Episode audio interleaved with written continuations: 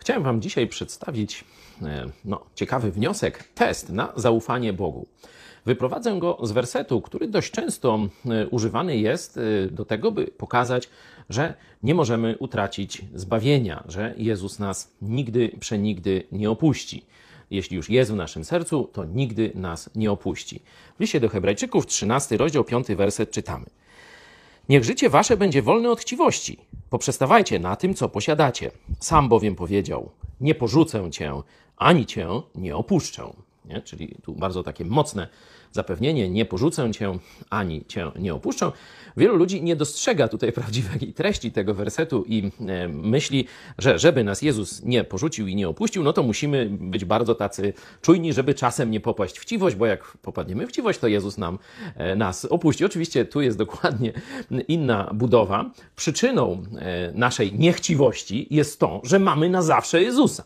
Nie?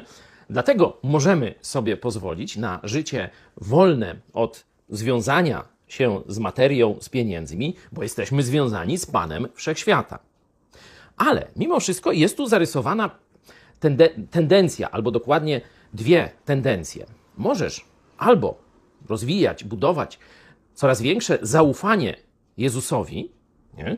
Pamiętając o tym, że On jest z nami na zawsze i na Nim skupiać swoją nadzieję na przyszłość, swoje plany, swoje, swoje bezpieczeństwo z Nim wiązać i tak dalej. Albo możesz wiązać swoje serce, swoje poczucie bezpieczeństwa, swoją przyszłość z tym, co posiadasz. Z chciwością, żeby mieć więcej. No bo jeśli masz więcej, to jesteś bezpieczniejszy.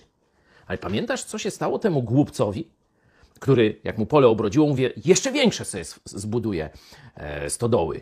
Będę miał używać nie wiadomo ile. Jezus do niego mówi, głupcze, jeszcze tej nocy zażądają od ciebie twojej duszy, a to się komu przyda?